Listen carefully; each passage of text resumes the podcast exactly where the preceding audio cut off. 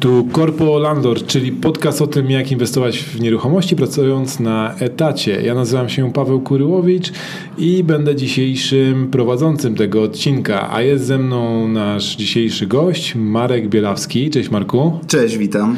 Marku, powiedz krótko, czym się zajmujesz. Jestem pośrednikiem na rynku nieruchomości od 13 lat. E, od jakiegoś czasu prowadzę własną działalność gospodarczą, współpracuję z, ze spółką zajmującą się tym już też ładnych kilka lat, RS Real Estate. Mm, działam głównie na rynku warszawskim, e, rejon Ochota, natomiast rynek inwestycyjny też pozwala mi pracować w całym mieście w zasadzie. Powiedziałeś ile lat na rynku? 13. 13 lat, to, to już widziałeś nie jedno na rynku nieruchomości. Hossa, Bessa, tak, oczywiście. Super. Dzisiaj będziemy rozmawiać o tym, jak współpracować z pośrednikiem w e, całym procesie inwestowania w nieruchomości, czy to przy e, kupowaniu czegoś na wynajem, czy przy kupowaniu czegoś do tak zwanego flipa, czyli do obrotu nieruchomościami. Ok? Jak najbardziej. Z tego co wiem, to Mówiłeś mi, że y, często współpracujesz z inwestorami e, na rynku nieruchomości. No, Jak... Przez ostatnie półtora roku to w zasadzie główna część mojej pracy, czyli właśnie opieka mm, nad całym projektem od samego początku do końca. Mm, kiedy to przychodzi do mnie inwestor, musi mi opowiedzieć tak naprawdę, czego oczekuje. Ja muszę wiedzieć, pod czego szukamy i jakie są jego założenia. Czy to ma być flip, czy to ma być najem E, i pod kogo my w zasadzie szyjemy ten produkt inwestycyjny, tak? Kto będzie grupą docelową, która to po prostu kupi. Czekaj, czekaj, powiedziałeś, że od ostatniego półtora roku prawie wyłącznie dla inwestorów pracujesz? To znaczy, że już nikt tak. nie przychodzi po zakup mieszkania dla siebie, tylko, tylko wszyscy chcą obracać nieruchomościami? Akurat ta grupa, z którą ja pracuję, to są mm, flipy, to nie są produkty inwestycyjne stricte na pokoje czy też do wynajmu. Mhm. Raczej są to dobre mieszkania ciekawe, fajne aranżacje e, i mieszkania, które kupują zwykli ludzie po prostu. Rodziny, e, single, młode małżeństwa. Czyli ty już nie jesteś pośrednikiem, tylko sourcerem. Bardzo nie lubię tego, bardzo nie lubię tego określenia, bo jednak... Mm, Albo sorcerem. Ja cały czas pracuję z klientem też kupującym, to znaczy przez te 13 lat na rynku, wiadomo, no, jest to branża zbudowana na poleceniach.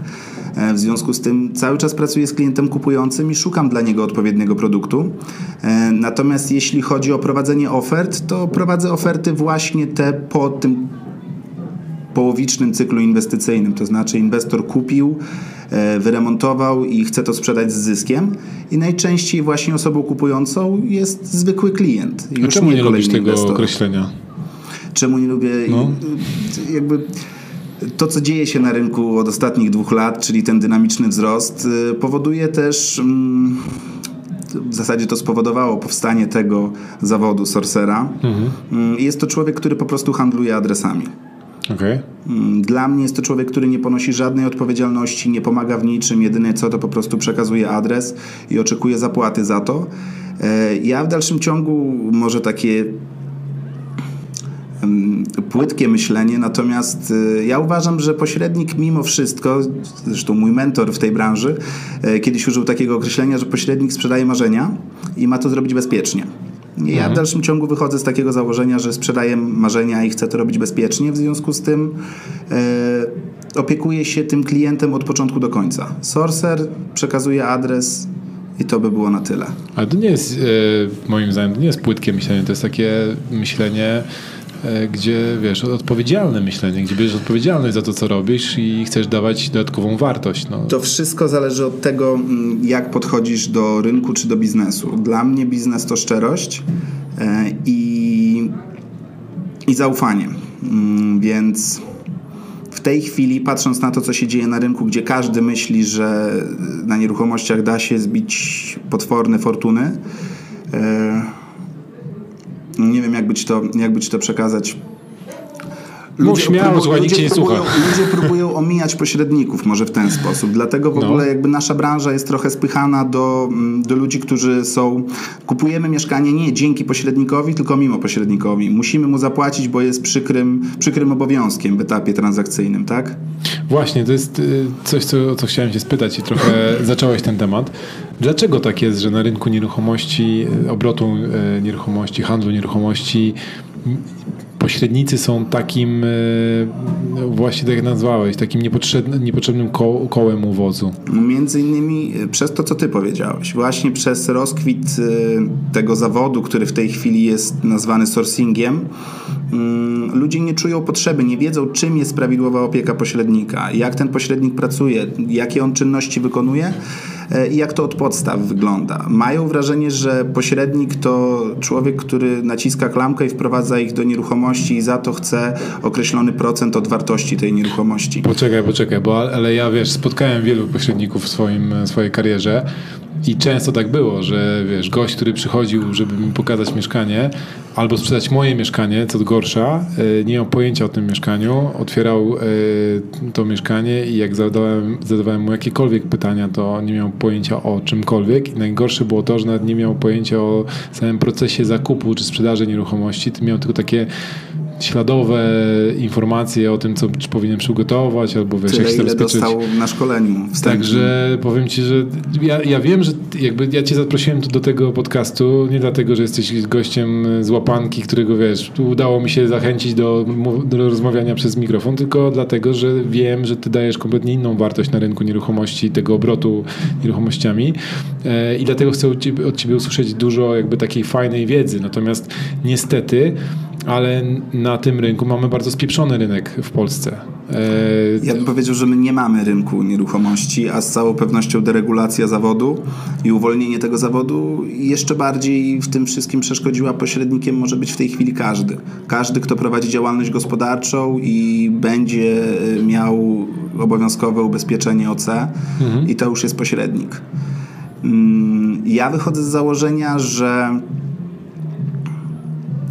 że każda tendencja wzrostu na rynku powoduje, że ludziom wydaje się, że jest to bardzo łatwy, przyjemny zawód, który jeszcze jest bardzo opłacalny i przynosi dużo pieniędzy. Okej.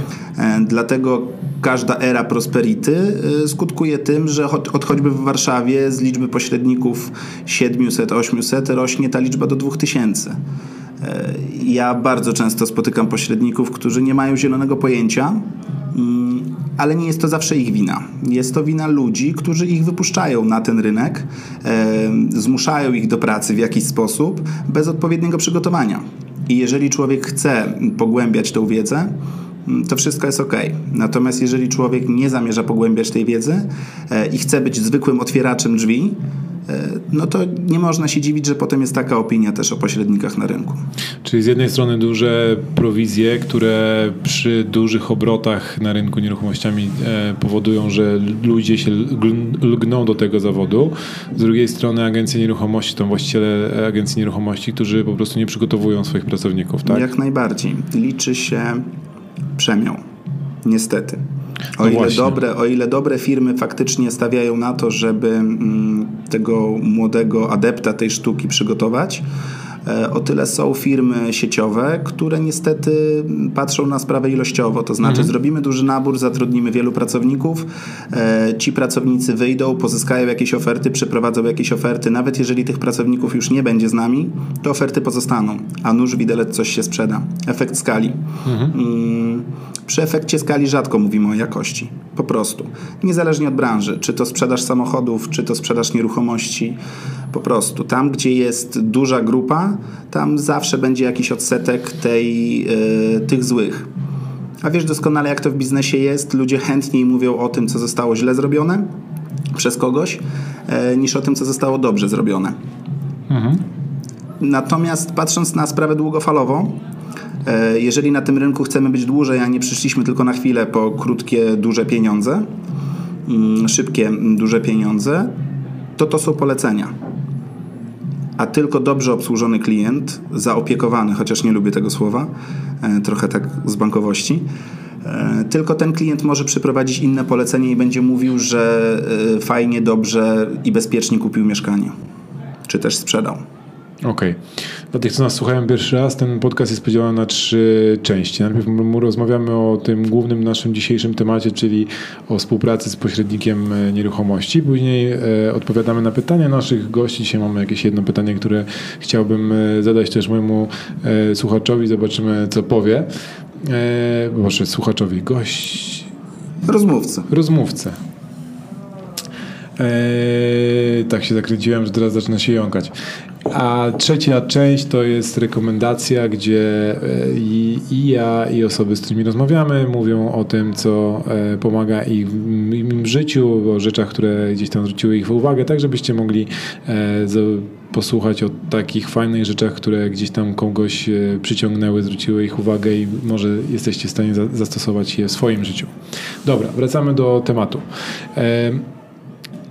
Dobrze, to ja chciałbym podzielić tą rozmowę jeszcze na mniejsze części. Śmiało. E, to ja tu jestem najpierw, gościem. Najpierw jakby porozmawiamy sobie o całym rynku w ogóle pośrednictwa e, nieruchomości, tak? Bo jakby jest dużo rzeczy, które dziwią ludzi, którzy e, wchodzą na rynek, potrzebują zakupić mieszkanie bo chcą sprzedać. Nagle się okazuje, że są jakieś dziwne sytuacje, z którymi do końca nie czują się komfortowo. Chciałem się ciebie zapytać jakby z czego to wynika, bo pewnie wiesz jakby jak działają agencje na rynku nieruchomości.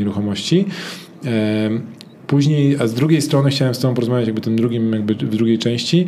Chciałem porozmawiać z Tobą o takiej idealnej współpracy e, pośrednika z inwestorem, nazwijmy, tak? Jakby już nieważne, czy ktoś kupuje dla siebie, czy na, na, na wynajem, czy na dalszą sprzedaż. E, jakby co by było super mieć między jak, tą, tą taką zależność, tą taką współpracę, jak ona powinna wyglądać między człowiekiem, który ma kasę na wydanie, a człowiekiem, który ma mu e, pomóc wydać tą kasę.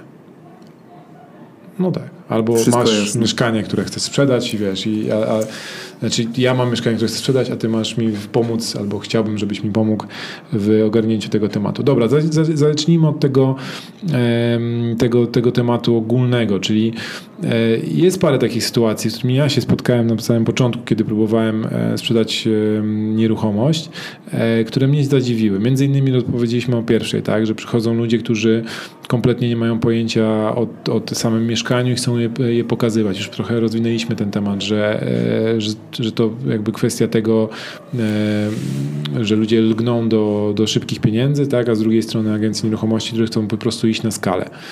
E, powiedz mi, jak wystawiam e, mieszkanie na sprzedaż, wrzucam ogłoszenie pisze, że jednak nie chce, żeby mi się, do mnie się odzywał agent nieruchomości, albo pisze, że e, agenci nieruchomości bardzo chętnie, ale jakby z własnym klientem, albo coś takiego, bo tak często ludzie piszą. Nie? To tak czy siak musisz spodziewać się przynajmniej 50 do 100 telefonów w ciągu najbliższych kilku dni właśnie z tych biur nieruchomości, mhm. które będą chciały z tobą rozmawiać. Dlaczego? Z czego to wynika? Dlaczego Dlatego, że wystawiłeś ofertę bezpośrednią mhm. i teraz część tych biur nieruchomości będzie faktycznie prowadziło klienta kupującego, mm, który, którego kryteria poszukiwań mogą się pokrywać z nieruchomością, którą chce sprzedać. Natomiast gro tych biur nieruchomości niestety będzie chciało tylko i wyłącznie pozyskać tą ofertę po to, żeby znalazła się u nich w systemie. Mm, gromadzenie tego portfela ofert jest dla biur nieruchomości bardzo ważne. Odrobinę zmienia się sytuacja mm, z tego względu, że portale ogłoszeniowe są w tej chwili dużo droższe niż były jakiś czas temu. W związku z mhm. tym utrzymywanie dużej bazy e, nieruchomości dla tych biur często jest nieopłacalne, ale pamiętajmy o tym, że ten kontakt z tym klientem, który chce sprzedać nieruchomość, to jest bardzo często ta podstawowa mm, część pracy agenta. Mm, bo też przez tą rozmowę telefoniczną możemy nawiązać jakąś relację. Mhm. I potem pracować i pielęgnować nad jakby tą relację, e, umówić się na spotkanie, spotkać, porozmawiać i niech właściciel nieruchomości sam oceni, czy jesteśmy osobami godnymi zaufania, żeby nam powierzyć tą nieruchomość na sprzedaż. Mm, I to w zasadzie tyle. Okej. Okay. Ja zadaję te pytania po to, żeby rozświetlić jakby tą sytuację osobom, które pierwszy raz będą miały kontakt z e, pośrednikami, tak? Bo jakby w mojej w czasie, kiedy robiłem różne rzeczy z, z nieruchomościami, to ja już trochę poznałem ten rynek e, pośredników, jakby z jakiejś tam z innej strony trochę jak to działa, ale bardzo chętnie posłucham twojej, twojego zdania na ten temat. To co ważne, Paweł, to to, że mm, człowiek, który chce sprzedać nieruchomość i chce sprzedać nieruchomość sam, oczywiście może to zrobić. Mhm. Natomiast i może się bronić na siłę przed agentami, którzy będą się dosłownie do niego dobijali mailowo, Tak. SMS-owo, telefonicznie, w różny sposób. Mm, Ja akurat uważam, że agent może być e, bardzo przydatny. I nie mówię tego dlatego, że sam jestem pośrednikiem, tylko dlatego, że ja uważam, że dobrze jest oddelegować pewne zadania. Jeżeli ja jestem pośrednikiem, to zdam się na sprzedaży nieruchomości. Natomiast jeżeli jestem adwokatem, to znam się na swojej branży. E, Niekoniecznie muszę się znać na tym, że jak sprzedać nieruchomość skutecznie. Mm, Wydaje mi się, że warto jest wybrać sobie pośrednika, na którego scedujemy po prostu cały ciężar sprzedaży nieruchomości. I jest wiele powodów ku temu. Czasem ładunek emocjonalny sprz- sprzedającego nie pozwala mu dobrze sprzedać nieruchomości, bo ta nieruchomość nie jest dla niego anonimowa. Dla mnie jako pośrednika ona jest anonimowa. Ja nie mam z nią Tak, żadnych... są cztery ściany, Dokładnie. tak, i na którymś tam piętrze i tyle. Ja jakby zachowuję ten obiektywizm rynkowy. Mm, Sprzedający bardzo często tego obiektywizmu nie ma, a wręcz rzadko, jeżeli jest to nieruchomość, w której, z którą wiążą się jakieś wspomnienia, nie wiem, narodziny dziecka, śmierć babci, różne historie Kredyt we życiowe, frankach. kredyt we frankach, czyli coś, co łączy ludzi na, e, na stałe z nieruchomością. Taka przynajmniej opinia jest na rynku. Bardzo ciężko jest sprzedającemu zachować ten obiektywizm. To jest pierwsza sprawa. Druga sprawa, mm, dobry pośrednik działający na tym rynku, jeżeli weźmiemy pod uwagę Warszawę, no to jest to rynek mocno zróżnicowany. Możemy mówić o nieruchomościach na Białęce, które jeszcze są relatywnie tanie, e, po nieruchomości zlokalizowane na Śródmieściu, które są w tej chwili opi- w opinii rynku drogie. Ja słyszałem, że bardzo tanie. Że dopiero ma być drogo. Wszystko w zależności od tego, kto chce y, co zrobić, czy kupić, czy sprzedać. Poczekaj, przy, przerwę ci jeszcze, bo trochę. Ja, ja oczekiwałem jednej rzeczy, e, której nie wspomniałeś. E, odpowiedzi na, ten, na, ten, na to pytanie, dlaczego się dobijają do ciebie e, agenci nieruchomości, pomimo tego, że wpisałeś, że chcesz sprzedać sam, tak? Bo pomijam już kwestię tego, że wiesz, jak masz napisać umowę cywilnoprawną, no to boisz się, że czegoś tam nie zawrzesz, idziesz do prawnika i mówisz, panie, pomóż, bo ja się boję, że później będę siedział w pierdlu ale jak e, masz sprzedać nieruchomość, no to większość osób mówi, no a co to jest za trudne, tam po- pokażę, pokażę mieszkanie, co to za trudność, pokażę mieszkanie, powiem ile chcę, tak, jak ta druga osoba będzie chciała zapłacić, no to pójdziemy do notariusza, notariusz mi pomoże z całą, całym, całym jakby procesem sprzedaży i tyle, jakby co tu wielkiego, jak, jak, jaka tutaj trudność, tak, ludzie zapominają o tym, że jak ciężko jest negocjować w momencie, kiedy właśnie, tak jak powiedziałeś, masz ten e, bagaż e, Emocjonalny. emocjonalny, A do tego, jak ciężko jest nam- ego- negocjować, mając na sprzedaż nieruchomość y, wartą pół miliona na przykład, tak? Gdzie, gdzie drobny odsetek tej kwoty już y, tworzy kilkadziesiąt tysięcy w tą czy w tą. Ludzie w ogóle zapominają o tym, tak? I myślą, no a 490 czy 520 to nieduża różnica, tak? I tak i tak będę miał kasę. Oczywiście mówię o części ludzi, tak? Bo mm, tutaj uogólniam bardzo, to, to nie jest dobre, żeby tak robić, ale tak, tak czasami bywa. Natomiast to, co chciałem poruszyć, to kwestie e, tego, jak ten rynek jest zbudowany w Polsce i że większość e, współpracy z pośrednikami jest na zasadzie jakby otwartej, tak? Czyli e, ja jako właściciel mieszkania mm, mogę mieć tych umów pośrednictwa podpisanych z 20 pośrednikami. Tak? Rzadko tak się dzieje, ale załóżmy, że, tak, że, że jakby jest taka możliwość. Nie ma takiej kultury, gdzie wybieram jednego pośrednika, przynajmniej z tego co ja wiem, tak? Ta ma- kultura rośnie. Mówisz o zasadach wyłączności, czy też Tak. o umowach ekskluzywnych, jak zwał, tak zwał. System, Albo all inclusive, te, też system, że- system rewelacyjny, co do zasady rewelacyjny. Mhm. E, Natomiast od każdej tej rewelacyjnej e, zasady rynkowej zawsze są jakieś odstępstwa. Ja wychodzę z założenia, że biznes, który pośrednik chce zrobić ze sobą kupującą czy sprzedającą i ma mu w tym pomóc, jest oparty po prostu na relacji i na zaufaniu. E, Umowa z klauzulą wyłączności to jest umowa zaufania, pozwalająca na reprezentowanie tylko jednej strony transakcji, mm, bo też jakby jest to powierzenie tej nieruchomości, czy też możliwości zakupu tej nieruchomości e, jednemu pośrednikowi, który ma to po prostu wykonać dobrze i prawidłowo, współpracując przy tym na przykład z innym pośrednikiem. E, to jest bardzo dobre pod warunkiem, że wybierzemy dobrego pośrednika. Po prostu. No właśnie. Mhm. E, niestety te klauzule wyłączności bardzo często są zawierane na szybko i opinia o wyłączności oczywiście jest od choćby e, system MLS e, działający w tej chwili bardzo prężnie. To jest system MLS. Wow. System wymiany ofert pomiędzy pośrednikami. To jest, jest to portal, czy też system, gdzie pośrednik może oferować tą nieruchomość innemu pośrednikowi. E, w ten sposób możemy dużo szybciej kojarzyć stronę transakcji. Klient e, pośrednika, e, klient kupujący pośrednika może przyjść do pośrednika, który prowadzi ofertę właśnie na wyłączność. Daje nam to tą możliwość i w tej chwili jest to też bardzo modne, właśnie na oferty umieszczane tylko i wyłącznie w systemie MLS, zanim opublikujemy je gdziekolwiek. Mhm. Udostępniamy je w ramach jednego środowiska. Natomiast problem jest dużo głębszy. To środowisko jest bardzo mocno podzielone i nie ma jednego, nie ma standardów pracy, jednego wytyczonego standardu pracy. Część pośredników działa na umowach otwartych, o których mówiłeś, gdzie właściciel może ich podpisać 20-30, a bardzo często jest niestety też tak, że e, sprzedaż tej nieruchomości nawet nie wiąże się z podpisaniem jakiejkolwiek umowy, to znaczy pośrednicy po prostu umieszczają je na portalach, licząc, że znajdą klienta i wtedy podpiszą umowę e, z osobą sprzedającą. Dla mnie mm, niezrozumiałe i nie toleruję po prostu takich ofert. Uważam, że pośrednik, który sprzedaje konkretną nieruchomość, powinien tą nieruchomość znać, umieć mi odpowiedzieć na, e, na pytania podstawowe, e, czy też opowiedzieć mi, jak ta nieruchomość faktycznie wygląda, zanim ja się zdecyduję przyjechać ją obejrzeć. Spotkałem się z takimi sytuacjami, gdzie pozyskana nieruchomość oprócz tego, że została powielona, powielone ogłoszenie i zarzucone ogłoszenie, wiesz, e, portale zarzucone tym ogłoszeniem w ilości, tam w liczbie kilkunastu w ciągu kolejnych miesięcy.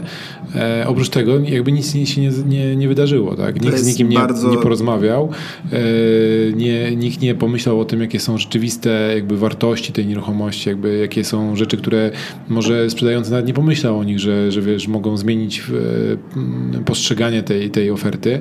E, nikt nie przyszedł, nie zrobił profesjonalnych zdjęć to i tak dalej, i tak dalej, i tak To jest dalej. bardzo częste, to trochę druga część mojej pracy, którą od ostatnich dwóch lat się zajmuję.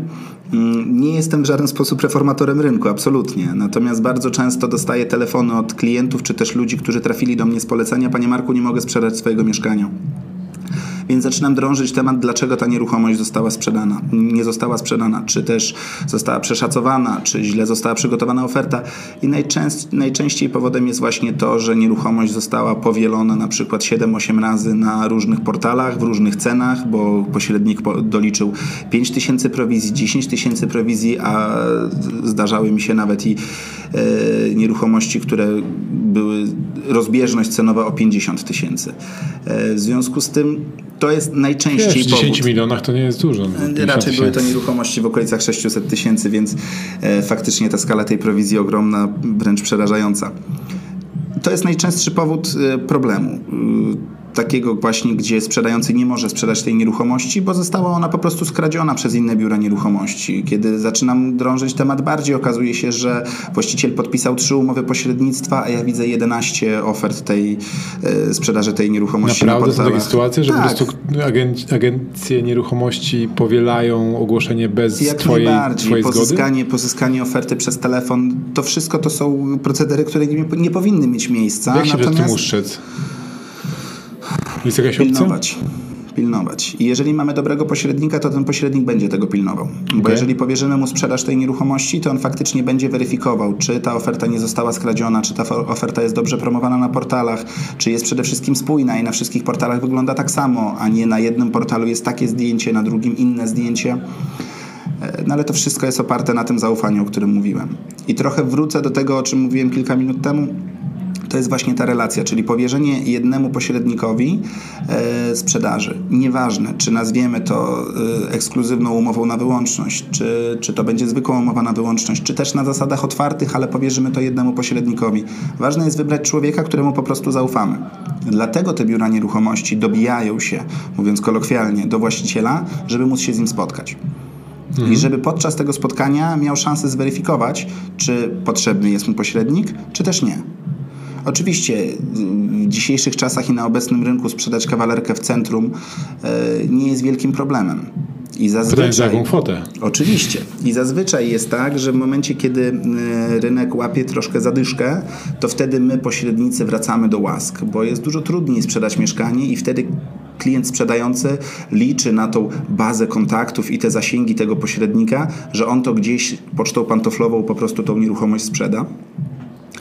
No i tyle. Okej. Okay. No dobrze. To jedną zagwozdkę e, rozwiązałeś. Kolejna sytuacja Kolejna sytuacja miała. E, Praca z inwestorami. Miałem ją. Nie, nie, nie, nie, poczekaj, jeszcze miałem kilka takich sytuacji e, z życia, e, wiesz, e, rzeczywiste, rzeczywistej sytuacji z, z obrotu nieruchomościami, tylko zapomniałem oczywiście. Przed chwilą miałem ją na końcu języka. No dobrze, to może powiedz tak pokrótce. Właśnie, już, już sobie chyba przypomniałem, poczekaj, poczekaj, czekaj. Nie, dobra, nieważne. Eee, to zacznijmy od tego właśnie, jak współpracować z, z pośrednikiem, jeżeli, jeżeli mam pieniądze na przykład na zakup nieruchomości. Tak? Chciałbym, chciałbym kupić nieruchomość e, na wynajem dla siebie, na sprzedaż, Myślę, cokolwiek. nie, ma, nie ma znaczenia, co chcemy zrobić z tą nieruchomością, ale ważne, żebyśmy powiedzieli to pośrednikowi, w jakim celu my szukamy tego mhm. mieszkania. Zupełnie inaczej pośrednik będzie działał, myśląc o tym, że ma być to oferta na flipa, czyli po prostu do obrotu, do odsprzedaży. E, zupełnie inaczej będzie pracował pośrednik, który ma znaleźć dobrą nieruchomość, która będzie generowała wysoką stopę zwrotu z najmu. Zupełnie inaczej, jeżeli będzie to nazwijmy to naturalna wymiana nieruchomości, gdzie małżeństwo y, miało kawalerkę, powiększyła im się rodzina, szukają w tej chwili mieszkania trzypokojowego, następnie czteropokojowego itd., tak itd. Tak Przede wszystkim sprecyzować, czego oczekujemy i jeżeli powierzymy to pośrednikowi, to trochę odwołam się do sprzedaży, bo to też zaczyna już funkcjonować i funkcjonuje to coraz lepiej.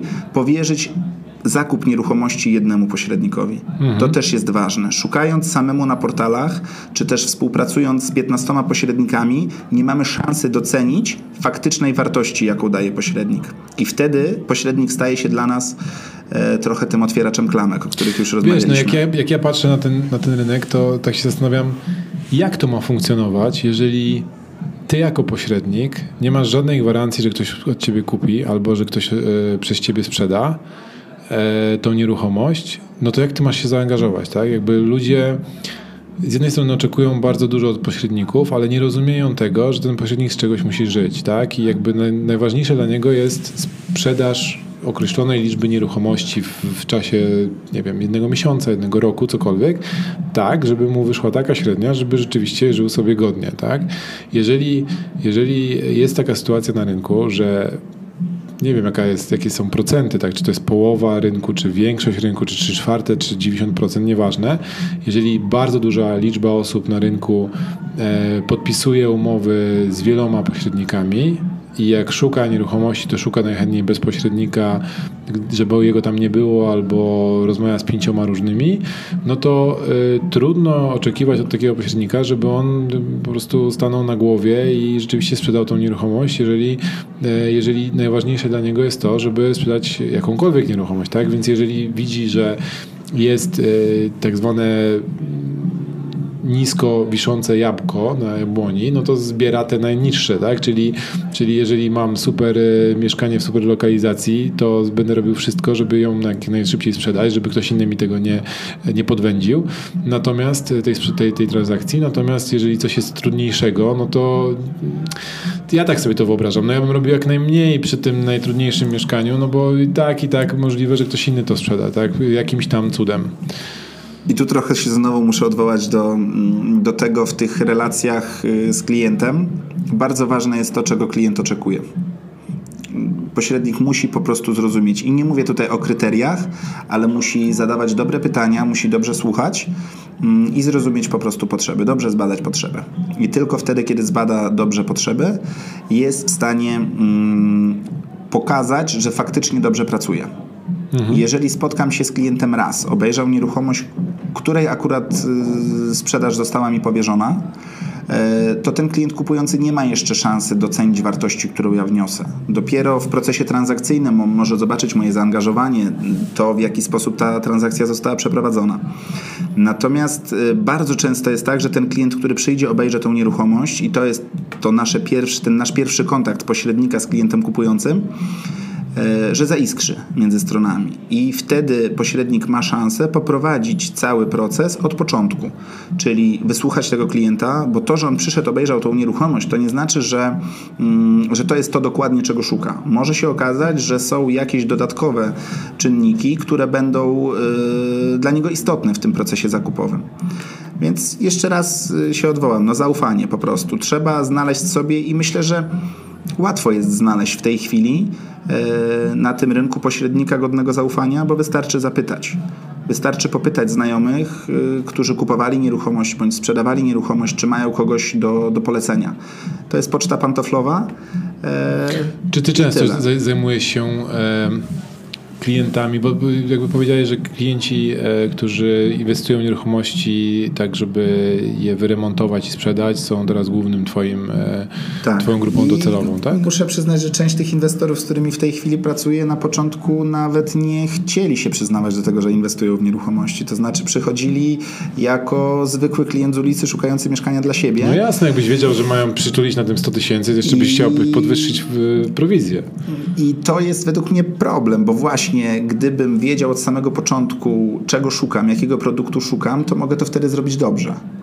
No dobra, czyli mogę do Ciebie przyjść powiedzieć, e, Marku, mam 300 tysięcy, mam zdolność kredytową na 300 tysięcy i chciałbym kupić mieszkanie na, nie wiem, na wynajem albo na, na dalszą sprzedaż. Tak. E, I jesteśmy w stanie sobie określić warunki e, tego, co bym chciał Od... i ty jesteś w stanie jakby szukać tej nieruchomości na rynku? Od prawie dwóch lat mam no chyba chcę to nazwać komfortem, bo jest to dla mnie bardzo dobra e, współpraca. Mam grupę inwestorów, z którymi pracuję, którzy jasno określili mi, jakie mają założenia, w, jakim kapitale się poruszamy, jakie, jaka jest mm, grupa tych nieruchomości, którą chcą kupować, czy są to kamienice, czy są to bloki, w jakim standardzie, ja wiem, w jakim standardzie są robione te remonty, e, więc mam ten komfort, żeby móc sobie to po prostu wszystko policzyć i wiedzieć, czy ta estymowana wartość sprzedaży będzie dla nich zadowalająca, więc też jestem w stanie dobrać produkt, który opłaca się po prostu kupić. Bardzo często jest tak, że niedoświadczeni inwestorzy szukają perełek. Na rynku wszyscy szukają perełek i wszyscy szukają okazji. Dla mnie pod pojęciem okazja na rynku nieruchomości kryje się albo, mm, mówiąc kolokwialnie, szambo, jeśli chodzi o stan prawny, mhm. które trzeba będzie wyprostować i jest to czasochłonne, a wiadomo, że inwestycja też musi się spiąć w jakimś czasie. Tak. W związku z tym to jest, to jest bardzo ważne. Albo są inne problemy z tą nieruchomością. E, gro moich inwestorów pracuje na zwykłych ofertach rynkowych, w których po prostu dostrzegamy jakiś potencjał, gdzie da się wnieść wartość, która pomoże sprzedać tą nieruchomość po prostu z oczekiwanym zyskiem. Budujecie wartość, której nikt inny wcześniej nie zobaczył Dokładnie i wyceniacie tak. ją na jakąś tam x kasę, ale to jest niewiarygodne, to jest super stary, bo ja do tej pory myślałem, że z, z, pośrednikami nie ma co rozmawiać odnośnie inwestowania w nieruchomości, szczególnie jeżeli chodzi o mm, obrót nieruchomościami, gdzie ważny jest zysk taki, wiesz, w krótkim czasie. No bo umówmy się, no jeżeli masz dwóch klientów, jednym jestem ja, który przychodzi i chce mieć właśnie tą okazję, albo okazję, którą e, nawet rozumianą w twoim jakby rozumieniu, tak? Czyli, e, czyli coś, co da, da mi jakby możliwość wypracowania dodatkowej wartości, którą przełożymy -hmm. później na kasę. E, i to jest jakby jedna, jedna osoba, a druga osoba to jest yy, dwójka ludzi, którzy są małżeństwem lub e, part partnerami i wiesz, ledwo co się im urodziło dziecko i mają musika, żeby kupić coś, e, gdzie będą się mogli pomieścić. I jak się zakochają w tej nieruchomości, no to zapłacą każde pieniądze, nawet te 50 tysięcy więcej. No to nagle się okazuje, że wiesz, że jakby jak porównasz sobie te dwie grupy docelowe, to mi się wydawało, że pośrednik ma prosty wybór. No kurde, idę z tymi, z tymi, z tymi nowo, nowo upieczonymi rodzicami, no bo wiesz, wartość emocjonalna będzie o wiele łatwiejsza e, w obrobieniu, tak? A nie kurczę sztywny Excel, który jeszcze pewnie jest taki, że na początku ten Excel wydaje się, że gość będzie tam patrzył przez Excela, pokazujesz mu tego Excela wypełnionego, mówisz, słuchaj, tu będzie 30% y, zysku, a on ci mówi, no ale to piętro, ale ten budynek taki niewykończony, jest, ale na Pradze. ja jest, myślałem, że śródmieście. To jest oczywiste, Paweł, natomiast... Wiadomo, że nie każdą ofertę, nie każda oferta, czy nie każda nieruchomość nadaje się do tego, żeby w nią zainwestować. Czasem oczekiwania sprzedającego są nierealne i nie da się po prostu na tym zrobić biznesu i Albo kupującego też, tak? No bo ktoś może przyjść i powiedzieć, ma 250 tysięcy i chce kupić mieszkanie dwupokojowe no w centrum to Warszawy. Jest, to jest też troszkę zmora tego, co, co się dzieje, to znaczy prasy, mediów społecznościowych, gdzie po prostu no każdy myśli, że nieruchomości to jest łatwy, szybki zysk, wystarczy kupić, sprzedać drożej i, i tyle, nie wnosząc żadnej wartości, czy też robiąc kiepskie remonty, bo, bo taka fala też w tej chwili jest tych inwestorów, tak zwany flip na ładnie. Flip na ładnie. Bardzo nie lubię tego określenia, gdzie nie widzę żadnej wartości wniesionej. Te nieruchomości technicznie są w bardzo złym stanie, wyglądają dobrze, dobrze prezentują się na zdjęciach, czy też homestaging wyciągnął to tak, że prezentuje się na, na zdjęciach to fenomenalnie. No i temu mówię stanowcze nie. To znaczy z takimi inwestorami nie lubię pracować, bo nie lubię też się podpisywać i promować czegoś, co, co, co nie ma wartości. Ostatnio mój elektryk e, opowiedział mi o historii gościa, który inwestuje w nieruchomości, zagranicznego gościa. E, kupił chyba z 5 czy 6 mieszkań w Warszawie. Ktoś tam mu robił remonty e, i ten elektryk przyszedł po już skończonych remontach, żeby, żeby sprawdzić, zrobić pomiary po prostu. Okazało się, że większość z tych nieruchomości e, miała przyniesioną kuchnię z oddzielnego pomieszczenia do salonu, taki aneks kuchenny, bo większość z nich... E, Maksymalizacja ilości pomieszczeń. Tak, większość z nich była wynajmowana na jakiś krótki termin, czyli jakiś Airbnb czy Booking. E, no i przy przyniesieniu tej kuchni nikt nie pomyślał o tym, że e, w kuchni najczęściej muszą być cztery obwody elektryczne, żeby obsłużyć wszystkie, wszystkie sprzęty. Zresztą ten człowiek miał swoje jakieś tam standardy, no i wypisał te standardy, że tam ma być lodówka, piekarnik, płyta indukcyjna, ekspres do kawy, toster, coś tam, coś tam. I to wszystko było podłączone na jednym obwodzie. Najczęściej w tych, w tych mieszkaniach. Przykre. Jak, jak zostały te pomiary zrobione, no to się okazało, że wykonawca musi to e, poprawić, e, wyobrażasz sobie jakby jaka to jest, jaki to jest ogrom pracy. Ale wracając, przypomniało mi się o co chciałem ciebie zapytać. Mhm. Wreszcie dochodzi do tego, że spotykam się z pośrednikiem, on przynosi mi umowę pośrednictwa i ja tam widzę prowizję. Tak? I w tej prowizji, już nieważne jaka, jak, jakiej jest e, wysokości, a może o tym też za chwilę porozmawiamy, ja podpisuję tę umowę, a później się okazuje, że prowizja jest nie tylko po mojej stronie, ale też po stronie kupującego czy sprzedającego, w zależności od tego, po której stronie jestem transakcji. Jak to jest? Jakby jak to jest możliwe, że pośrednik, który ma mnie reprezentować, czerpie korzyści z obu stron? Którą tak naprawdę stronę on reprezentuje? Jak, ty, jak to u Ciebie działa? I... W świetle przepisów ma prawo y, reprezentować obie strony.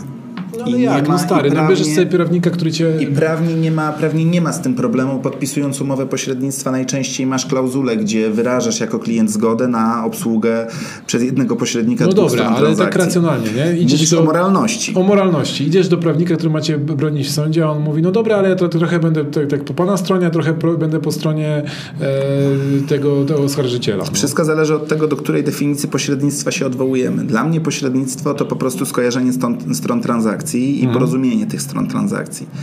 E, ja nie wychodzę, czy też staram się w swojej pracy nie, mm, nie stawiać jakby sprawy biznesu na ostrzu noża. To znaczy zawsze staram się, żeby negocjacje przebiegały w sposób korzystny dla jednej i dla drugiej strony, bo tak odpowiadając na twoje pytanie zdarza mi się reprezentować obie strony transakcji. Mhm. E, bardzo często. Po pierwsze dlatego, że nie wolno mi e, promować czy też wykonywać działań promocyjnych i czynności pośrednictwa e, bez wynagrodzenia godnego. Czym jest godne wynagrodzenie? Nie zostało to sprecyzowane. To tak napisał, że to w prawie jest napisane? Tak, tak. tak. Jakby pośrednik jest zobowiązany do pobrania godnego wynagrodzenia. E, I no, firmy, które godne to jakiś... jest dla każdego. No więc nie, jest, nie ma tutaj żadnego taryfikatora, który by mówił, czym jest godne wynagrodzenie. Owszem, i tak, jakby takie transakcje również prowadzę. E, wyjątkiem od e, pobierania dwóch wynagrodzeń e, jest właśnie klauzula wyłączności, gdzie klient sprzedający ma prawo zastrzec sobie to, że jakby on pokrywa całość wynagrodzenia i nie wolno nam pobierać wynagrodzenia pośrednikom od klienta kupującego.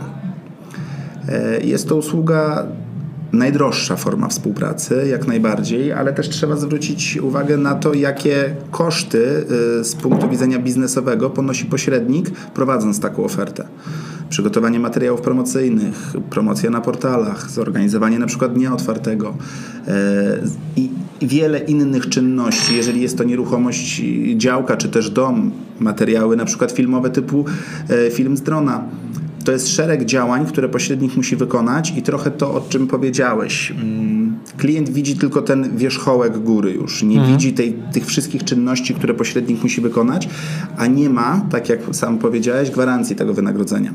W związku z tym, jeżeli dochodzi już do transakcji, jest możliwość, e, to bardzo często jest tak, że ludzie po prostu mają problem z tym, żeby zapłacić godne wynagrodzenie pośrednikowi, dlatego pośrednik obciąża proporcjonalnie czy też nieproporcjonalnie obie strony transakcji, e, działając przy tych umowach otwartych, zwykłych, bez, bez wyłączności. Tak to wygląda. Okej, okay, czyli jakbym przyszedł do Ciebie i powiedział Marek, fajnie, sprzedajemy moją, moje mieszkanie, ale umówmy się tak, że jakby nie, masz, nie ma opcji, żebyś brał od, od tej strony e, kupującej mieszkanie e, prowizji, bo ja chcę, żebyś wynegocjował jak najlepszą cenę dla mnie. Wszystko. Każda umowa pośrednictwa, oprócz jakiegoś szablonu i zapisów, które, one, które muszą się znaleźć w takiej umowie, to wszystko to jest coś, gdzie my jako osoby współpracujące, ty jako właściciel nieruchomości, czy też klient kupujący, ja jako pośrednik, jesteśmy sobie w stanie uzgodnić, doprecyzować i uszyć tą umowę no dobrze, na miarę. Czy, czy, to jest tak, że wtedy, jak rozumiem, to wtedy ja biorę na siebie tą, tą prowizję tej, tej drugiej strony? Tak, jak najbardziej. Czyli załóżmy tam z 3% y, prowizji, ile w tym momencie jest prowizji pośrednika? No między 3 a 6% między 3 a 6% z jednej strony. Tak. Czyli jeżeli mam. Przy, mówię o tej umowie z klauzulą wyłączności, gdzie jakby ty masz na wyłączność pośrednika, gdzie, gdzie nie pobiera pośrednik wynagrodzenia od drugiej strony. Nie, nie, to właśnie to, najpierw chciałem się zapytać o tą normalną, taką zwykłą Normalna stawka to jest w okolicach 3% z całości transakcji. Mhm, po jednej stronie. Czyli 3% bierzesz ode mnie, 3% bierzesz od tej drugiej strony? Nie, 3% biorę od ciebie i mogę na przykład nie brać wtedy wynagrodzenia od klienta kupującego. Okej, okay, czyli normalnie byś brał 1,5% ode mnie, 1,5% od drugiej strony? Jeżeli będzie to proporcjonalnie, to tak. Okay. Natomiast jest to bardzo często szyte na miarę. Pamiętaj o tym, że klienci również negocjują z pośrednikami. Mhm. My nie mamy stałej, mamy stałą stawkę, ale my tą stawkę bardzo często w procesie negocjacji e, musimy bronić. Mhm. To jest trochę tak, jak sprzedający broni swojej ceny, czy my jako pośrednicy bronimy tej ceny e, przed naporem negocjacji klienta kupującego. Tak bardzo często jest tak, że klient chce z nami rozmawiać o tym wynagrodzeniu. I nie ma z tym problemu, jeżeli klient rozmawia z nami o tym wynagrodzeniu w momencie, momencie, kiedy nie obejrzał jeszcze nieruchomości, czy nie rozpoczęliśmy współpracy i rozmawiamy na samym początku o tym. Mm, problem pojawia się później, kiedy klient zdecydował się na zakup tej nieruchomości, przeprowadziliśmy już dla niego jakiś szereg czynności i on później chce negocjować tą stawkę. To jest według mnie krzywdzące e, dla tego właśnie pośrednika, ale to jest związane z tym, że klient nie rozumie, jakie czynności wykonuje dla niego pośrednik i jaką wartością jest w tym procesie. Tak. Natomiast jeśli pytasz o zasady moje moralne, ja uważam, że ja bardzo życzę sobie tego, żeby nasz rynek wyglądał trochę tak jak, y, jak amerykański rynek, gdzie mamy standardy, y, wszystko odbywa się na zasadach wyłączności, chcemy kupić nieruchomość, mamy pośrednika, który nam pomaga kupić nieruchomość, chcemy sprzedać, mamy pośrednika, który pomaga nam sprzedać.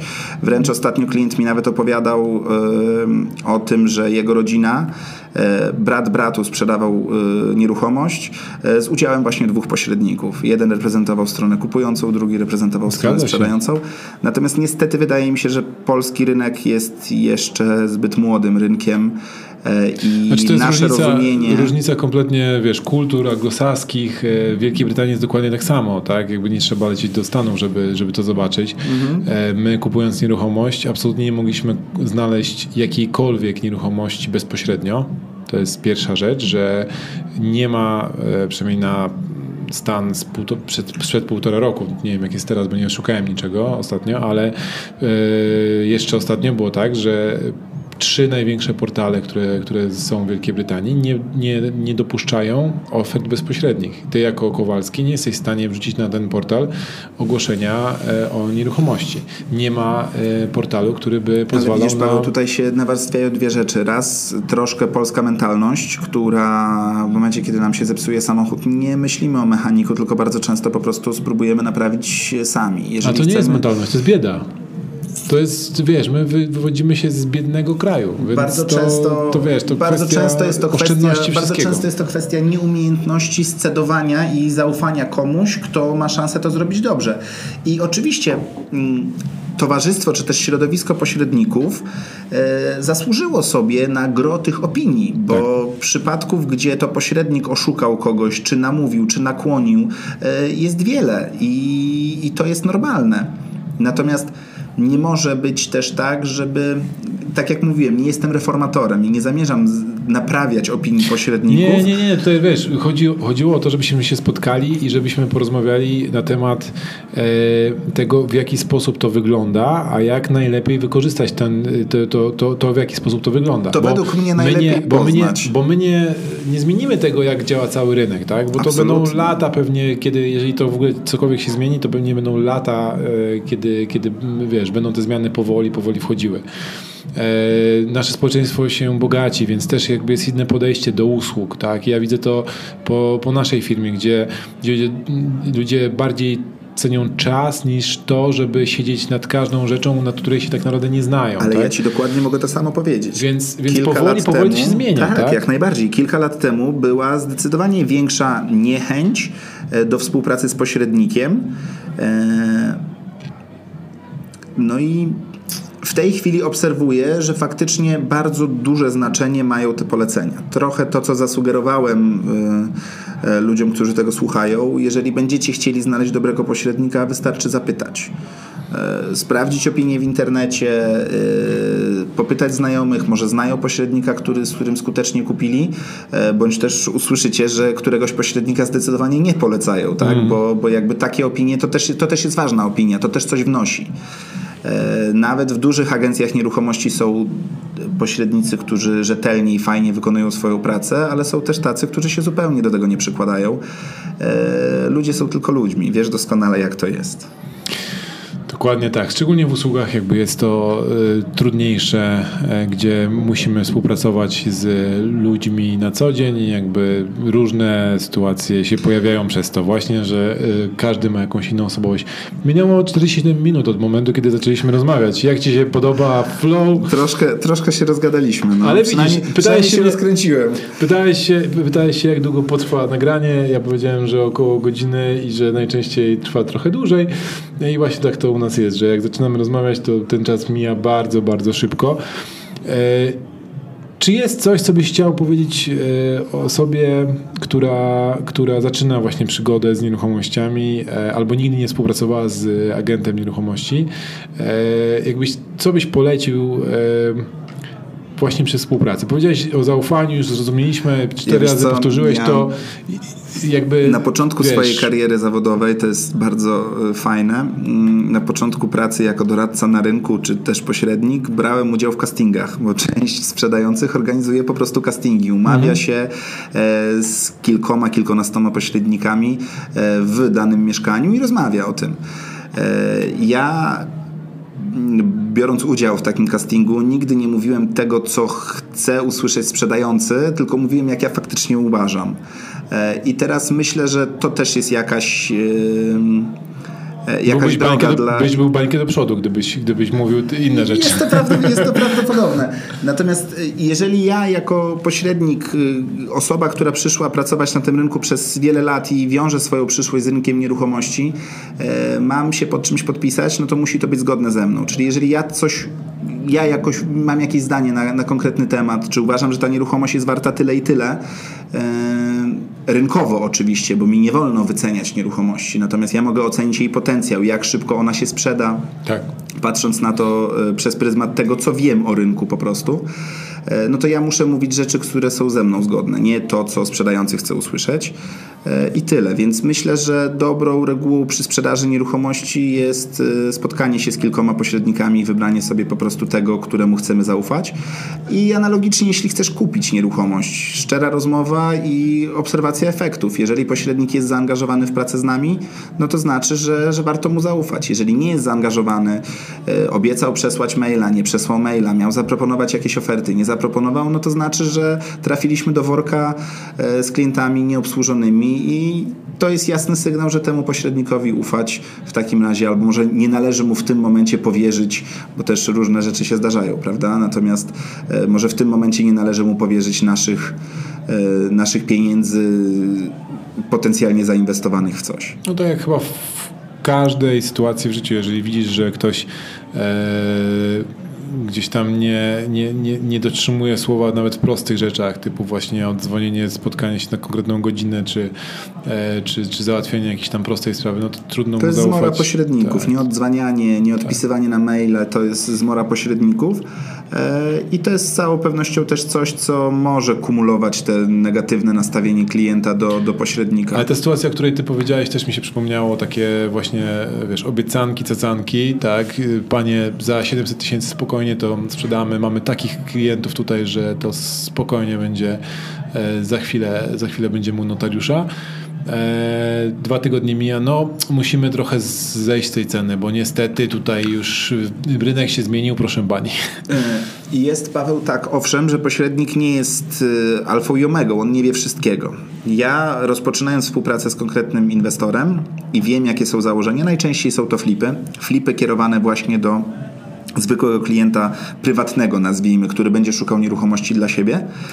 E, zakładam sobie razem z inwestorem podczas rozmowy mm, jakąś stopę na negocjacje, jakąś stopę e, na zarobek, ileś będzie kosztował remont. To są wszystko obliczenia Excelowe, wiesz doskonale jak to, jak to się prowadzi, jak to się liczy. E, natomiast jeżeli rynek się zmienia, no to też w trakcie musimy jakoś reagować, musimy mhm. obserwować. E, wiadomo, że proces remontowy potrafi trwać 2-3 miesiące. Ja przez te 2-3 miesiące to nie jest tak, że ja tą nieruchomość sprzedałem i zupełnie się tym nie interesuję.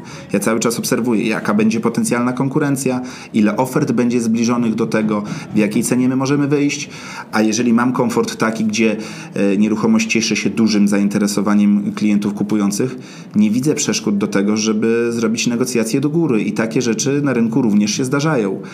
E, więc myślę, że pośrednik, który pracuje z inwestorem, to jest człowiek dużo bardziej zaangażowany, jeszcze bardziej zaangażowany, bo on nie zostawia tego ani na moment. Jeżeli ma prowadzić dalej sprzedaż tej nieruchomości, to musi wiedzieć, co i jak się dzieje na tym lokalnym rynku, prawda? No dobra, e, to ostatnie pytanie do Ciebie. E, tak już stricte biorąc pod uwagę to, jak ty współpracujesz z klientami, e, jak ciebie znaleźć? Czy jest jakiś próg, od którego w ogóle zaczynasz współpracować? I... Pytasz o próg finansowy? Tak, na przykład, że wiesz, nie, nie, bierzesz, nie, nie, nie bierzesz się za tematy poniżej załóżmy Paweł, ja odbieram czterech baniek. Kilkanaście telefonów miesięcznie, gdzie mój numer telefonu krąży gdzieś po różnych grupach. Yy inwestorskich, tak to nazwijmy, z różnych grup szkoleniowych, z różnych y, szkół y, inwestowania w nieruchomości. Y, jeżeli mam coś zrobić dobrze, to tak jak mówię, człowiek musi mi po prostu zaufać, więc zazwyczaj spotykamy się na kawę, obiad, porozmawiać o tym, jakie są jego oczekiwania. Jeżeli ktoś y, widzę, że od początku traktuje mnie jak zło konieczne, jako dostawca perełek i sorcera, no to wiem, że, ta, że to po prostu nie zaiskrzy, to nie ma, mhm. nie ma racji bytu. Mam inwestorów, z którymi zrobiłem już kilkanaście projektów i, i każdy ten projekt był dobry, rentowny i to były ciekawe nieruchomości zrobione. E, I raczej to jest stała grupa. Oczywiście zapraszam do współpracy. Można mnie znaleźć przez y, Biuro Nieruchomości RS Real Estate, można mnie znaleźć na Facebooku, y, czy to prywatnym, czy zawodowym, Marek Bielawski zawodowo. Wrzucimy też Twoje dane kontaktowe natomiast, poniżej pod Natomiast najważniej, najważniejsze to jest po prostu y, zaufać i, i tyle. Okej, okay, czyli jakby tego progu, o którym ja powiedziałem, nie ma. Nie ma progu finansowego, bo też ja uważam, że y, to jest biznes i dla wszystkich ma to być opłacalne. Jeżeli moje wynagrodzenie miałoby przeszkadzać w zawarciu biznesu, to znaczy, że to po prostu nie jest dobry biznes. Powiedziałeś, że się koncentrujesz na y, jakiejś części Warszawy. Przypomnisz jeszcze raz, co to było? Y, jestem z Ochoty i większość czasu swojego w pracy zajmuje mi praca na Ochocie, natomiast rynek inwestycyjny troszkę zmienił mi obszar działań, to znaczy no, muszę siłą rzeczy działać tam, gdzie, gdzie moi inwestorzy akurat prowadzą jakieś inwestycje. Ale ja myślę, że to akurat mega super plus dla ciebie, że się koncentrujesz na jakimś jednym określonym rynku, taka jest a, nie, zasada, taka jest zasada a nie, firmy. że biegasz po, wiesz, po całej Warszawie i tak, okolicach. Nie da się, jakby zasada reorganizacji wzięła się trochę z, nie z pracy inwestycyjnej z klientem. Po prostu założenie firmy, z którą współpracuję jest takie, że trzeba znać bardzo dobrze własne podwórko, wiedzieć jaka jest specyfika tego rynku, jakie jest budownictwo, gdzie są szkoły, gdzie są przedszkola, żeby móc doradzić. Mhm. I według mnie dobry pośrednik to nie jest tylko człowiek koncentrujący się na, na samej nieruchomości. To jest człowiek, który mm, ma też sprzedać okolice, ma opowiedzieć o tej okolicy, ma umieć zachęcić tego klienta kupującego, pokazując mu plusy, ale też minusy. Jeszcze odnośnie współpracy z e, pośrednikami. Ja myślę, że pośrednicy mają jedną super e, zaletę, której nie da się pokonać jako osoba, która sprzedaje e, bezpośrednio. I to mówię ja, który większość nieruchomości sprzedał bezpośrednio swoich, żeby była jasność. A i tak uważam, że macie super zaletę, którą ostatnio coraz częściej wykorzystuję.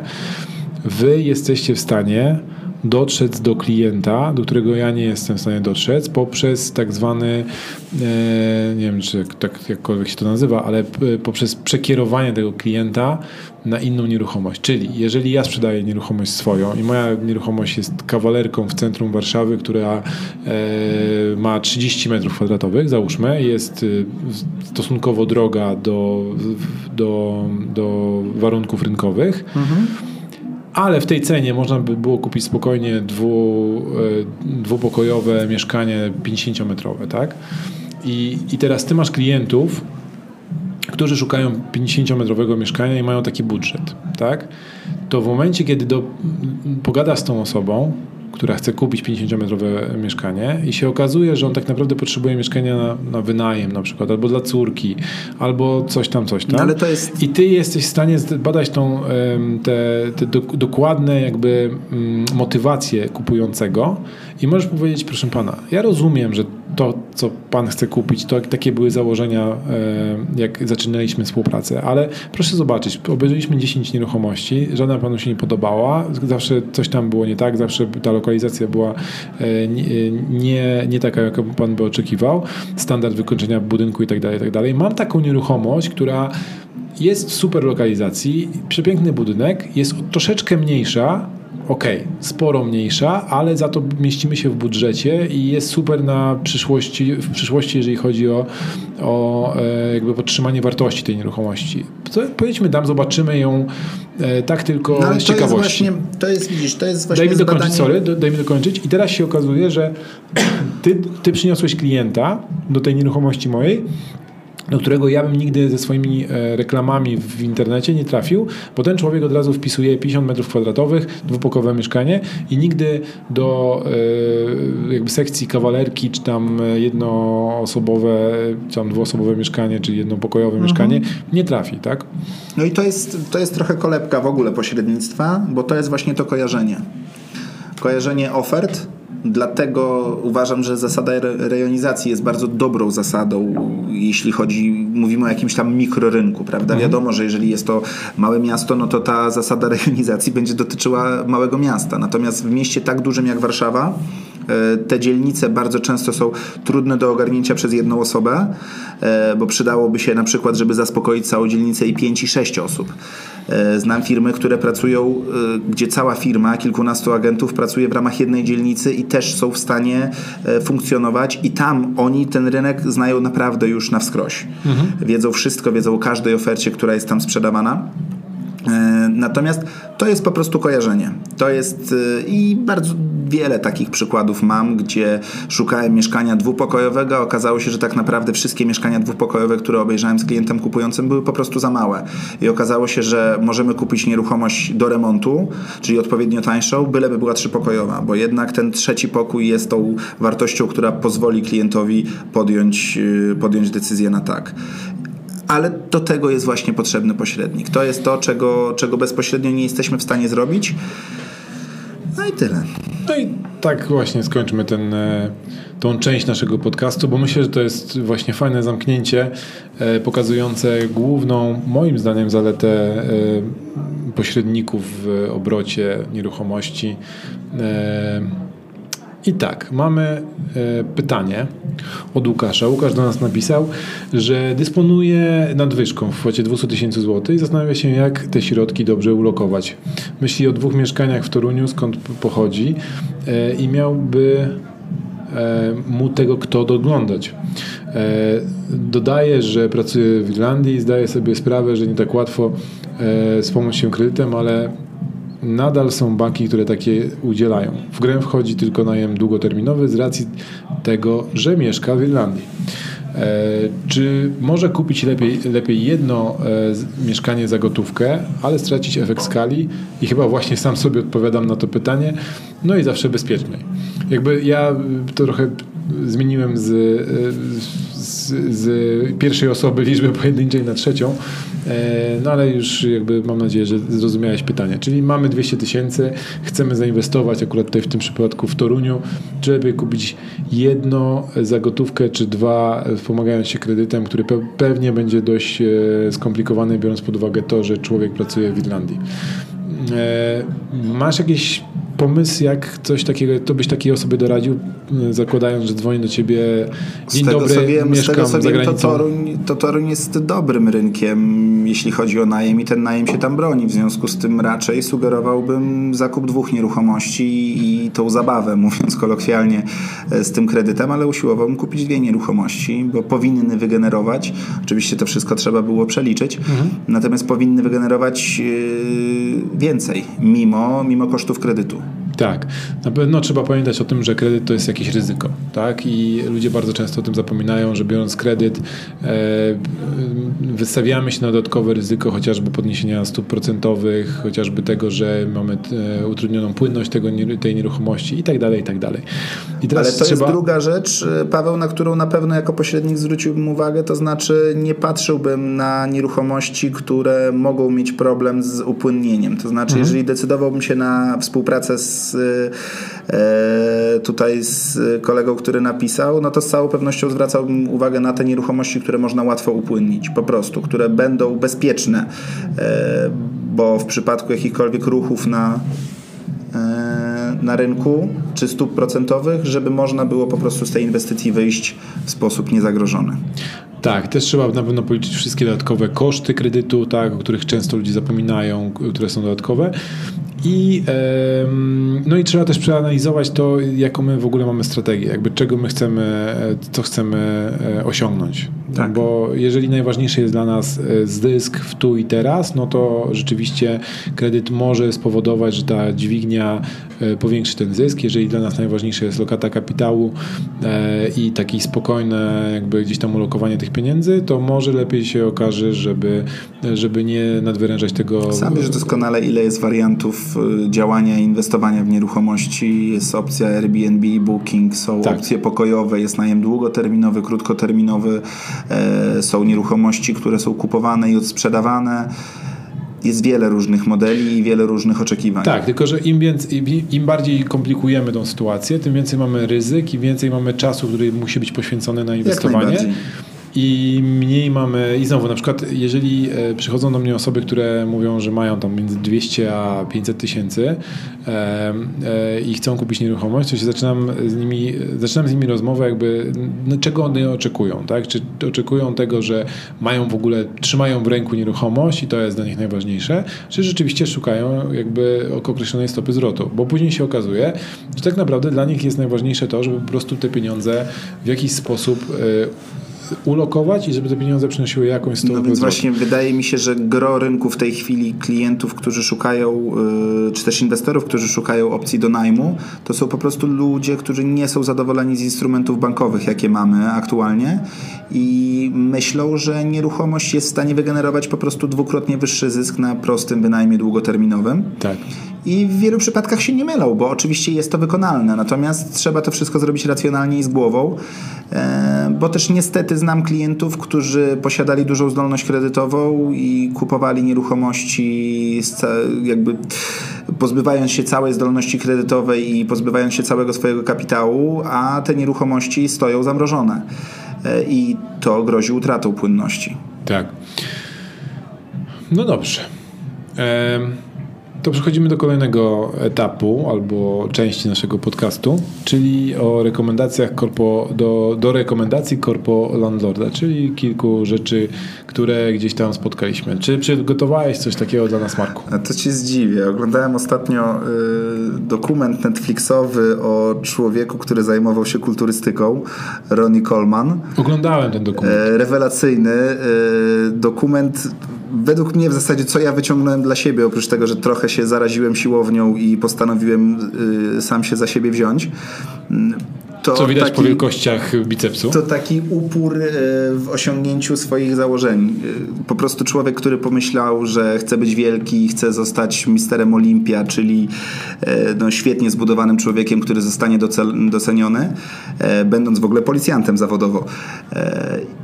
I osiągnął to osiągnął to, zbudował karierę, mimo tego, że przepłacił to swoim zdrowiem, no to jakby konsekwencja i upór w działaniu e, no, fenomenalne, godne podziwu. I trzeba powiedzieć, że przepłacił tak swoim zdrowiem, że w tym momencie ledwo co się rusza. E... Owszem, owszem, jest po kilku operacjach, natomiast zbudował, na, zbudował tak silną markę, która pozwala mu w tej chwili prywatnie się leczyć i żyć dostatnio.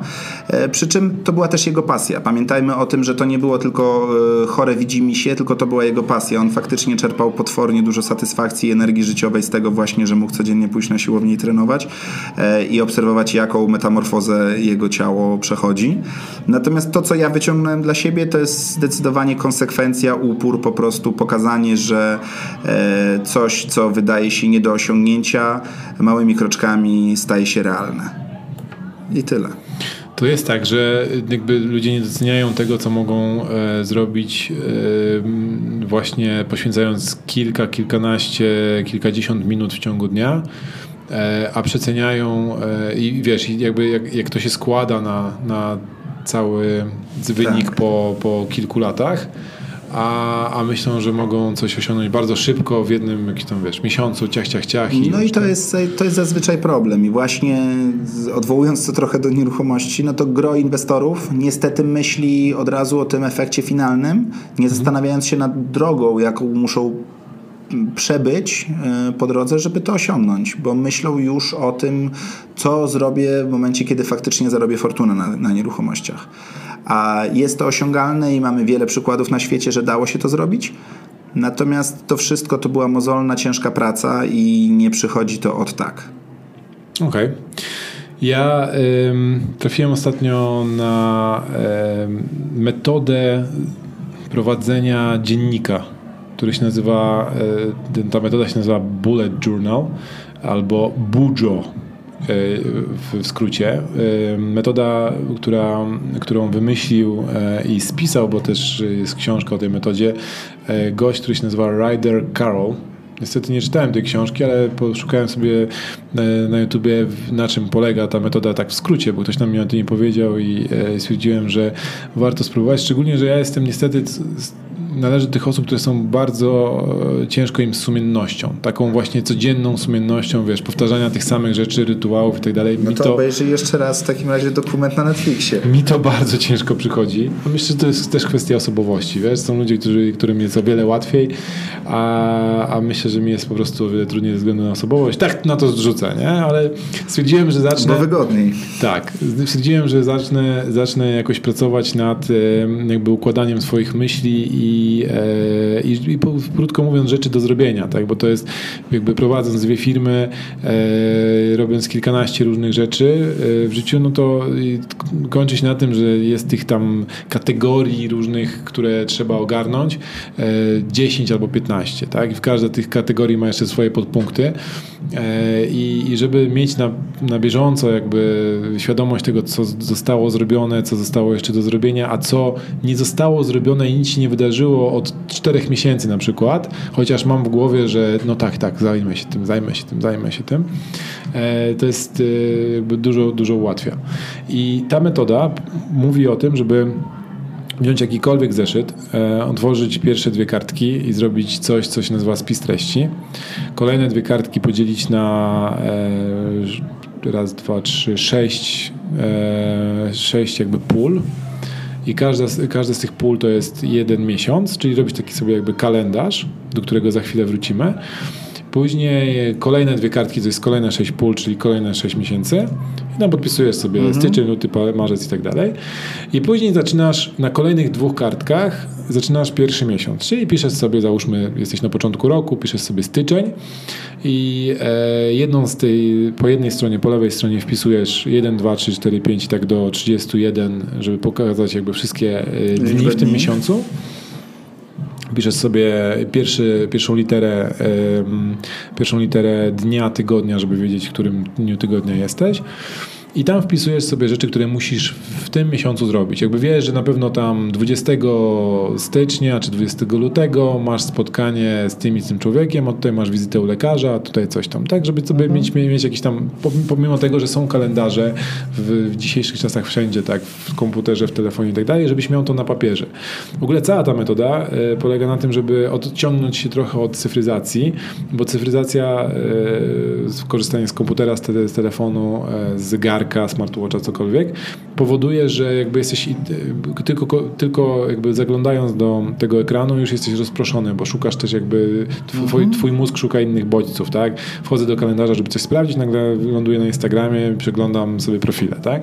E, a tutaj jak masz zeszyt, który jest zeszytem i tam nic więcej nie ma oprócz Twoich notatek, no to ciężko, e, ciężko jest e, sobie e, się rozproszyć. I teraz wracając do tego, jak sobie już rozpiszesz cały miesiąc, po drugiej stronie sobie wpisujesz rzeczy, które tam e, masz jakieś tam zadania, taski, coś tam do, do ogarnięcia w tym miesiącu, ale one nie są przyporządkowane jeszcze w dan mhm. danego dnia. Otwierasz kolejne dwie strony i zaczynasz swój notatnik taki, że wpisujesz dzisiaj jest 1 stycznia 2020 roku i mam do zrobienia to, to, to i to. I tam masz jakby konkretną metodę na to, żeby zapisywać sobie taką kropeczką jakby zakolorowaną to jest e, coś, co masz zrobić, taki twój task, zadanie. Mm. Otwartą kropeczką to jest jakieś, jakieś wydarzenie, że na przykład masz spotkanie z Markiem na przykład dzisiaj. Mm. A, a taki myślnik to jest po prostu twoje przemyślenie, jakaś notatka, coś tam, e, to, to i to się wydarzyło, takie mam przemyślenie, tak się czułem, nie wiem, bolała mnie głowa, cokolwiek, tak? Aha. I, e, I teraz wracając do. E, teraz całe clue tego, tego, tej, tej całej strategii zapisywania tych notatek jest to, że codziennie, jak albo za każdym razem, jak siadasz do tego zeszytu, najlepiej było codziennie, rano i wieczorem, ale wiadomo jak to jest. Jak siadasz do tego zeszytu, to sobie robisz taki remanent, tak trochę jakbyś robił e, wyprowadzkę z domu. Więc przeglądasz wszystkie otwarte taski, których ci się nie udało zrealizować, albo y, te, które miałeś otwarte i patrzysz, mhm. dobra, to zrealizowałem, to zrealizowałem, tego nie zrealizowałem, tego nie zrealizowałem, tego nie zrealizowałem. I teraz zasada jest taka, że musisz je przepisać. Albo je przepisujesz na kolejny dzień, jeżeli są to rzeczy, które możesz zrobić tego dnia, albo je umiejscawiasz w, albo w kalendarzu e, tym na ten miesiąc, albo na kolejne miesiące, czyli wracasz jeszcze tam o kilka stron i wpisujesz te, e, te, te, to zadanie do kolejnego miesiąca. Mhm. Tak? Jeżeli, e, jeżeli coś wymaga jakby zastanawiasz się nad tym i chodzi o to, żeby wyrzucać taski, których, których e, których zapisałeś, ale w sumie to nie są tobie potrzebne do niczego, tak? Bo jeżeli przepiszesz ten sam... Że eliminujesz je po tak, prostu. Bo, bo jest jeszcze opcja taka, że po prostu skreślasz coś, bo to jest w sumie niepotrzebne tobie. Miałeś w głowie, że to zrobisz, a tak naprawdę nie, nie chcesz tego zrobić z jakiegoś mhm. powodu, albo nie potrzebujesz, albo coś tam. Bo chodzi o to, że jak usiądziesz do tego e, zeszytu 15 raz i 15 raz przepiszesz to samo, to pytanie, czy w ogóle jest sens, żebyś to robił, tak? Może jest jakiś inny sposób na to, żeby osiągnąć dokładnie to samo, na przykład zlecenie tego, tego komuś i trzeba zapisać inaczej ten task, tak? Albo trzeba go wyrzucić w ogóle, albo zastanowić się, dlaczego tego, tego 15 raz nie zrobiłeś. I na tym polega cała metoda. Na samym początku jest ten spis treści do tego, żebyś, jeżeli w pewnym momencie otwierasz ten zeszyt i na przykład yy, robisz coś innego w tym zeszycie, na przykład zaczynasz sobie zapisywać listę zakupów do konkretnego projektu, bo też jakby ten do tego, to, to, mhm. do tego też ten dziennik e, e, służy, to wpisujesz sobie, że na stronie 16 e, masz listę zakupów do tego projektu i e, wpisujesz to sobie w spis, spisie treści, żebyś mógł łatwo do tego do, dotrzeć. Tak? Każdą stronę sobie numerujesz no, no i sobie robisz w ten sposób taki indeks. I e, jest to prosta tak naprawdę metoda. Ona bardziej się komplikuje w momencie, kiedy tam e, jest jeszcze parę innych rzeczy, które możesz dodać. Jakby ja wam powiedziałem o takim najprostszym jakby sposobie trzymania notatek. Ludzie to sobie jeszcze bardziej komplikują, dodają dodatkowe rzeczy. Jest jakaś tam metoda na to, żeby budować sobie mm, E, nawyk czegoś, tak? Nie wiem, chodzenia na siłownię, robienia jakiejś konkretnej rzeczy, jakiegoś mhm. uprawiania sportu i tak dalej. I tam też są jakieś tam dodatkowe metody. Ja się aż tak bardzo w to nie zagłębiałem, może dlatego, że jeszcze nie przeczytałem książki, ale e, sama metoda zapisków w zeszycie mi się spodobała, bo do tej pory miałem tak, że jak robiłem sobie jakiekolwiek zapiski, to one były tak nie, nieuporządkowane, I że... pewnie robisz to na kartkach, które gubiłeś. Które w ogóle, wiesz, gdzieś to tam wypadało mi, tak? A tutaj, jeżeli masz dedykowany zeszyt do tego, wiesz, masz jakąś taką metodę, nie musisz prowadzić tych, tych zapisków w jakiś taki bardzo e, nie musisz ich tak ładnie prowadzić, tak? bo ta metoda jakby też zachęca do tego, żebyś zapisywał jak najwięcej, a później ewentualnie sobie, wiesz, przepisywał, robił sobie no właśnie tak. te takie e, strony, w których, które są od, odczepione trochę od tych zapisków, od mhm. tego dziennika i mówią o czymś innym i sobie tam sobie zapisujesz w tym spisie treści. Nie jest to chaotyczne. Tak i jest w tym jakaś metoda, a z drugiej strony cię motywuje do tego, żebyś w ogóle cokolwiek zapisywał. Mhm. Także zobaczymy. Nie wiem na ile mi ta metoda pomoże w tym, co bym chciał. E, na pewno się z wami podzielę po jakimś czasie, nie wiem, pół roku, rok pewnie zajmie, żeby w ogóle prześledzić, czy to cokolwiek daje. A nie masz w ogóle tak, że jak masz duże rzeczy na głowie, to twój harmonogram dnia jest dużo lepszy? To znaczy, że im więcej masz na głowie, tym bardziej poukładany jesteś? Trochę tak mam, ale to też zależy, zależy od tego, e, jak w długiej perspektywie to się dzieje. Tak? Bo w, w sensie, przez ile czasu jesteś przez ile czasu jestem w takim, takiej rutynie. Mhm. E, mam też tak, że najczęściej jest tak, że niestety mam tak dużo rzeczy, że przestaję nad tym panować, bo jest tak dużo różnych wątków, że one mi uciekają i wtedy jakby zaczynam się wkurzać, bo rzeczy, które są teoretycznie dla mnie powinny być ważne, gdzieś tam odchodzą w czasie, tak? I, mhm, i, i wiesz, i jest, jak, jak masz tak dużo priorytetów, które może to jest tak, że tobie się wydaje, że to są priorytety, tak? Ale jeżeli masz tak dużo ważnych rzeczy, to że, one przestają, że one przestają być ważne, tak? Bo, bo nagle się okazuje, że nie, ich nie, nie wykonujesz no tak. i nie wiesz od czego zacząć. Gdzieś ostatnio czytałem, e, że, e, że bardzo dużo osób, które, które są przedsiębiorcami, mają tego typu problemy, że po prostu masz tak dużo dla ciebie wydających się ważnych rzeczy, jakichś tam tasków, które należy, należy zrealizować, że wpadasz w taki chaos, że stwierdzasz, że nie ma sensu w ogóle cokolwiek zaczynać,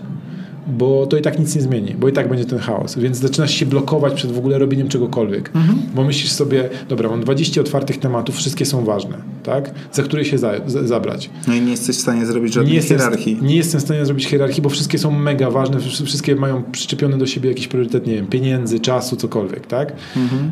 I nagle myślisz, dobra, to pieprzę to po prostu nie robię nic, robię, nie wiem, nie, nie jestem w stanie zdecydować, zaczynam robić głupotę jakąś, bo i tak to nic nie zmieni. I to jest najgorsza, najgorsza sytuacja, jaka może być, nie? Że, że uciekasz w coś innego, nie wiem. Bezproduktywnego. Tak, stwierdzasz, że fuck it, idę, nie wiem, oglądać film na Netflixie, bo i tak to nic nie zmieni, że teraz usiądę kolejną godzinę, gdzie już przepracowałem na przykład 13 godzin tego dnia. Tak? I oczywiście jakby tych metod jest dużo. No, ja na przykład na taką, taką prywatną metodę na ogarnięcie chaosu idę pobiegać. i wysiłek fizyczny zaczyna ci układać rzeczy w twojej głowie. To prawda, no bo przestajesz myśleć po prostu o tym, co o tym problemie.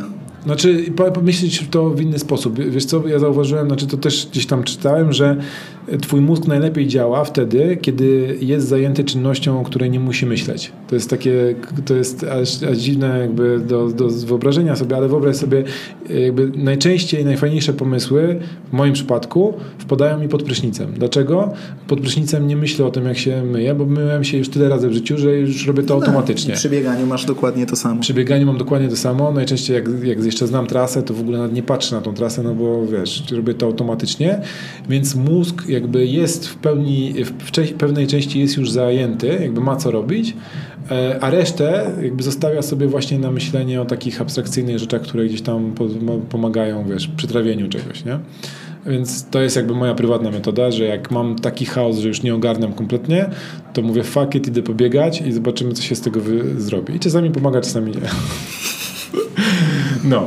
Słuchajcie, kończymy, bo wyszło nam e, znowu długi odcinek, ale myślę, że bardzo ciekawa e, rozmowa, za którą Ci bardzo serdecznie dziękuję, Marku. Bardzo było fajnie, dzięki. Was wszystkich zapraszam do e, śledzenia kolejnych podcastów. Mamy działającą stronę corpolandlord.pl, na której możecie śledzić najnowsze odcinki, oglądać nagrania, wideo, podglądać nasze notatki i tak dalej, i tak dalej. Jest tam mnóstwo innych rzeczy. Zachęcam. Ruszył też nasz newsletter, który głównie prowadzi Darek. Dzięki Darku się tym zająłeś. E, Darek wysyła Wam ciekawe rzeczy o tym, e, co ostatnio się przewinęło w naszym życiu, e, jakieś informacje z rynku i tak dalej, i tak dalej. Także jak jesteście zainteresowani tym, o czym mówimy, no to polecam, żeby się dopisać do newslettera. I tyle. Jakby polecajcie dalej. Mam nadzieję, że ten, że czerpiecie z przyjemność ze słuchania e, naszych głosów. E, sorry za dzisiejszy background voice, ten, tą, te dźwięki, które są w, w tle. E, niestety jest jakaś impreza w coworkingu, w którym, w którym nagrywamy i tak możliwe, że coś tam słyszeliście, jakieś krzyki, wrzaski i głośną muzykę. Dzięki serdeczne i do usłyszenia za dwa tygodnie. Dzięki Marku. Dzięki.